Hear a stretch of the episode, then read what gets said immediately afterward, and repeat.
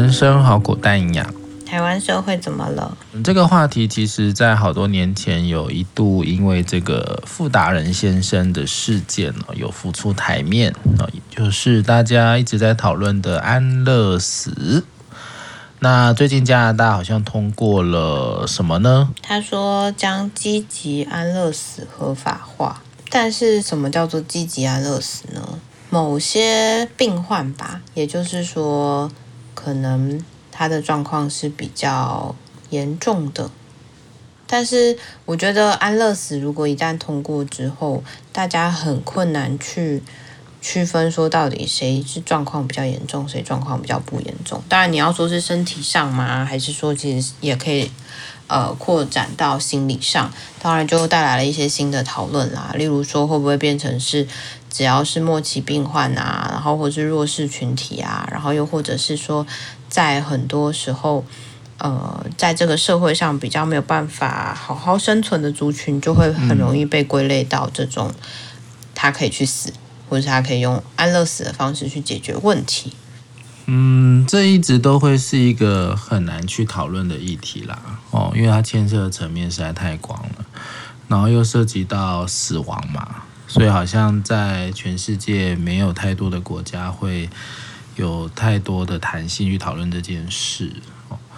那安乐死其实很多人他大概也不太确定哦，什么叫安乐死哦，或者是像协助自杀的分别。所以我记得我们以前应该也有讲过傅达人先生的事情嘛，对不对？我记得有。所以那时候在讲的是。他去瑞士花了三百万吗？是不是？不少钱？好像三百万吧，就是花了很多钱，然后飞到瑞士的某一个机构，哈，应该也是医疗机构。那那个机构专门做的就是，呃，我们叫协助自杀啦，哦，也就是说，这个机构的医师提供了致命的药物。然后呢，提供给傅达仁先生，让他自己服用，啊，服用后，然后结束他的生命。呃，蛮多人会去讨论的，就是自然死亡跟这种可能叫加工死亡吧。我不知道诶，两位对于这个部分的概念有没有什么想法？其实我还蛮常听到有人会说，因为生活实在是太痛苦了，所以他会想要去死。他并不是这么直接的连接到安乐死，但还他会说，因为在台湾安乐死不合法，所以我只能用我自己的力量去帮我自己得到解脱。但这就是另外一个，就像刚刚在谈论的，是自然的死亡，还是说我是加工的死亡？嗯以现在以现在台湾的法规啊，这样《病人自主权利法》里面啊，他其实在讨论到底怎么去评估，呃，这个人要不要继续接受相关的治疗。当然，他有很多这个临床的启动条件嘛，哦，所以像安宁缓和条例所要求的启动条件，就是它必须要是在一个末期的病人才能启动。那台湾其实很常用的叫做是以这个疾病的进展，它导致于这个病人呃极度的痛苦难耐，所以那个痛苦难耐其实就比较回应到刚刚位置讲说，到底这个痛苦难耐它是什么层面的痛苦难耐？那这个新闻上面其实有一些有也有一些很反思性的想法，就是我真的是因为。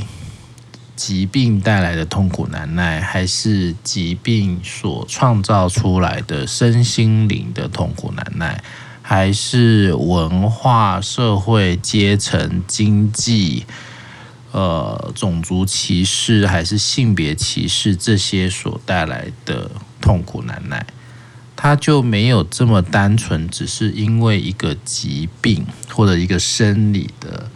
状态疼痛所引起的，就算是疼痛，我们在做安宁或者是在癌症的相关心理的治疗里面，我们也都会讨论它有一种叫做是 total pain 哦，那个 total pain 里面就不是只有生理痛，它还有心理痛、情绪痛或者灵性痛，甚至你要把它讲的扩展一点，在我们的文化里面，很多人的难受是因为他觉得他拖累了家人，他觉得他是一个不好的、没有尽责的呃家长、父母，他就得病了，他要死了，没办法为他的家人贡献了。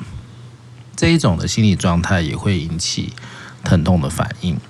那这些东西没有办法那么单纯，只是因为我得了一个病，所以我必须没有办法，我没有办法那么再忍耐了，所以我必须要死，所以我要用提早结束生命的方式，或者是呃强制登出的方式，去让自己离开这个痛苦。所以。所以刚刚魏慈讲的那个新闻里面就有提到一个部分是，那到底我们真的已经透过各种形式去帮忙这一些痛苦的人们了吗？除了生理生物上的医治以外，心理、灵性、社会、社会文化各种的辅助或者是福利，真的都已经都已经进去了吗？那如果是？如果是因为我们的制度不够健全，或者是相关配套服务或给予的相关协助不够，而导致于他要安乐死，那这到底是什么样的一个情况？哦，所以这个我不晓得，我不晓得大家听不听得懂啊。但是我的概念是长这样。我觉得那带某一种是会想死某一种那种生理心理上的痛苦，我觉得那还蛮主观的。就是当今天个案跟你说他真的很，就是他真的很没办法了，或者他真的在一个很绝望的处境里面，他真的一度曾经都想过要结束生命的念头。我觉得有的时候反而是对死的恐惧会让我们觉得说这件事情就是不可以，或者他需要被禁止。但我觉得那一些价值观反而都会让我们。少了去理解他现在承受的，不管是就像你刚刚讲的，是那个疾病带来的痛苦，还是疾病带来的影响，或者是更多的是社会跟文化在看待这个疾病本身又再加上来的这种呃痛痛苦，或者是那些那些影响，我觉得那些反而是更多是没有被被注意到的。所以到底、到底安乐死是不是真自主，或者是不是真的能够达成这些东西？所以它就是会引发非常多的讨论啊。所以到底你的生命是要继续寻求各个多元、更多元、综合的协助，还是我就把这个开关关闭，我就离开这个世界？嗯，对。所以那个对我来说，也真的不是一件容易讨论的事啦。那当然要把它变成是一种相关的政策法规，我觉得它又相对的更困难了。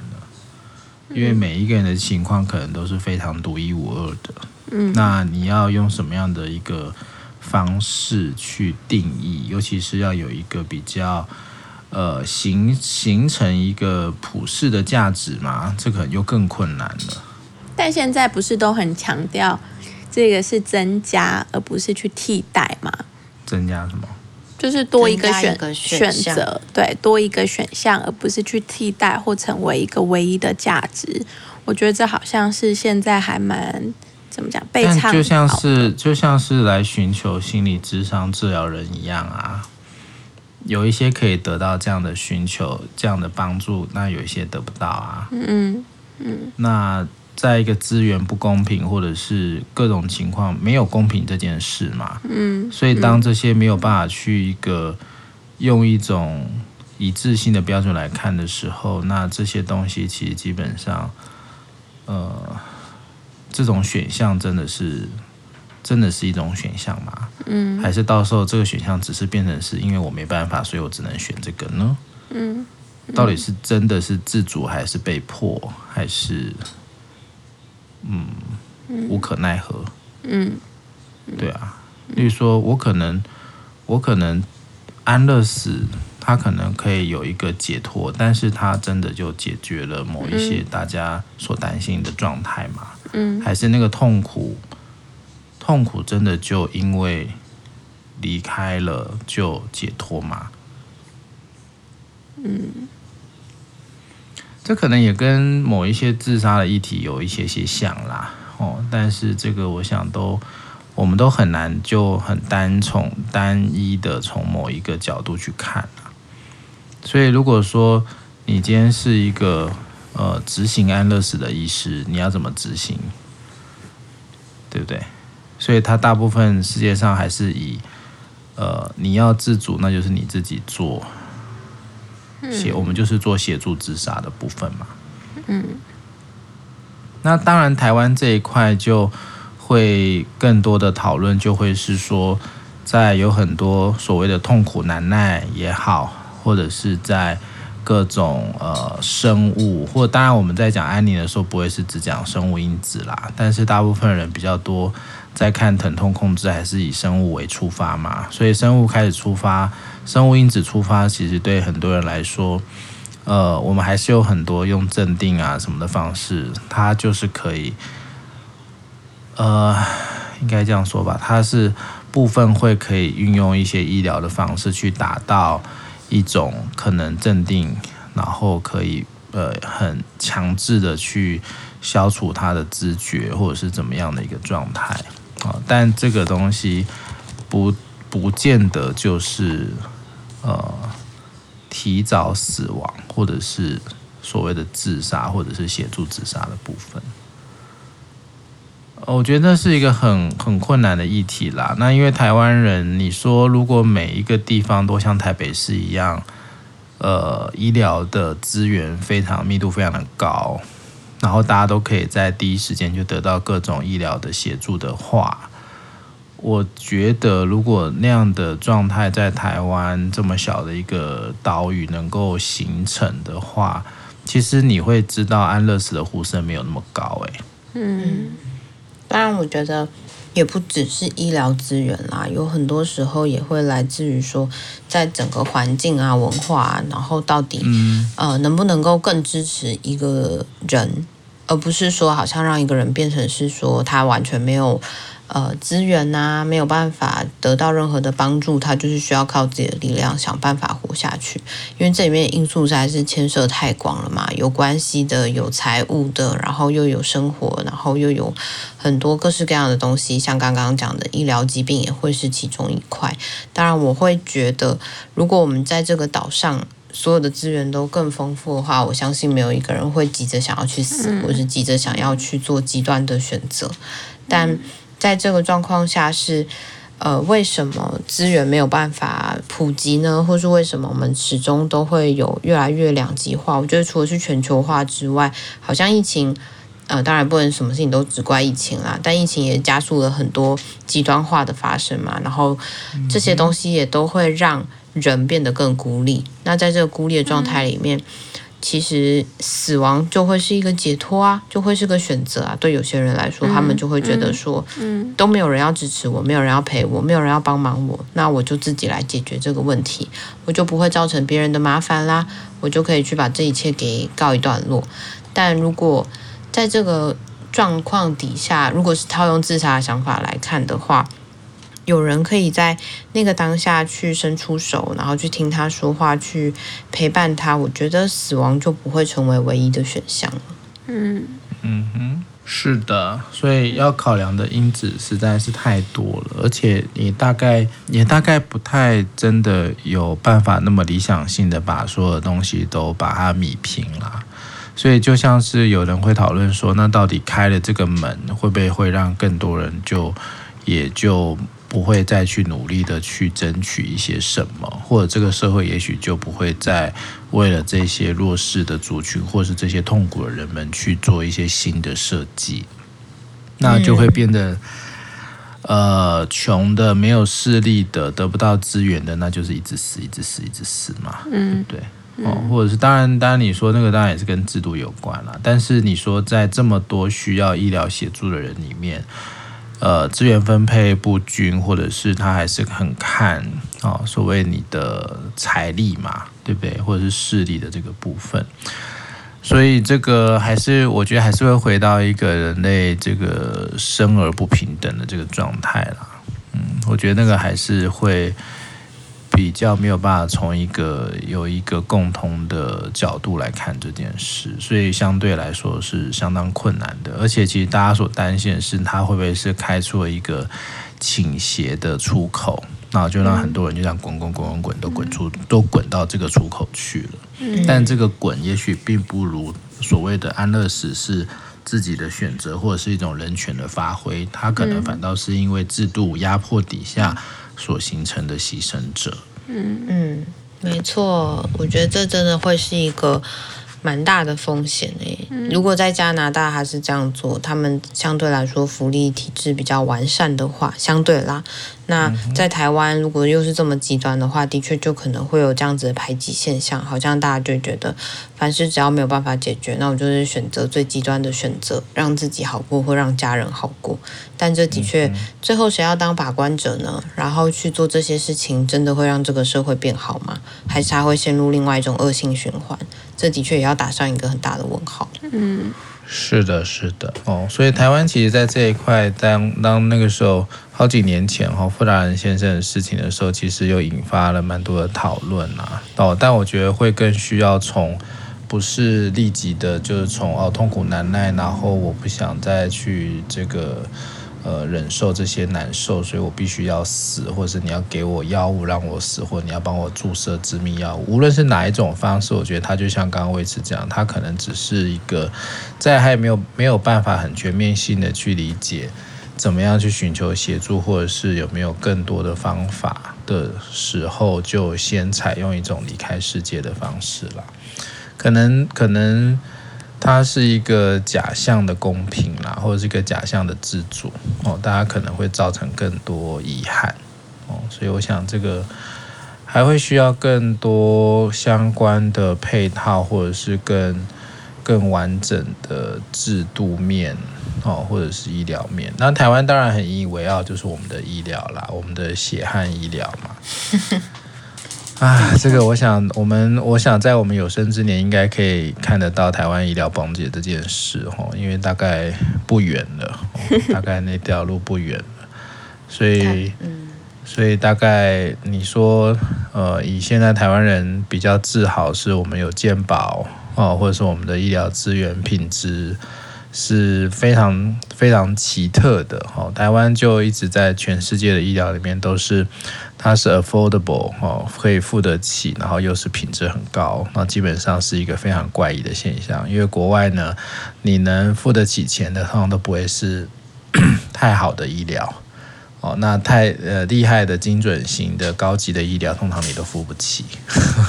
所以台湾有这个健保也是也是一个奇葩啦哦。所以这个其实不能当成是一个常态来看。那。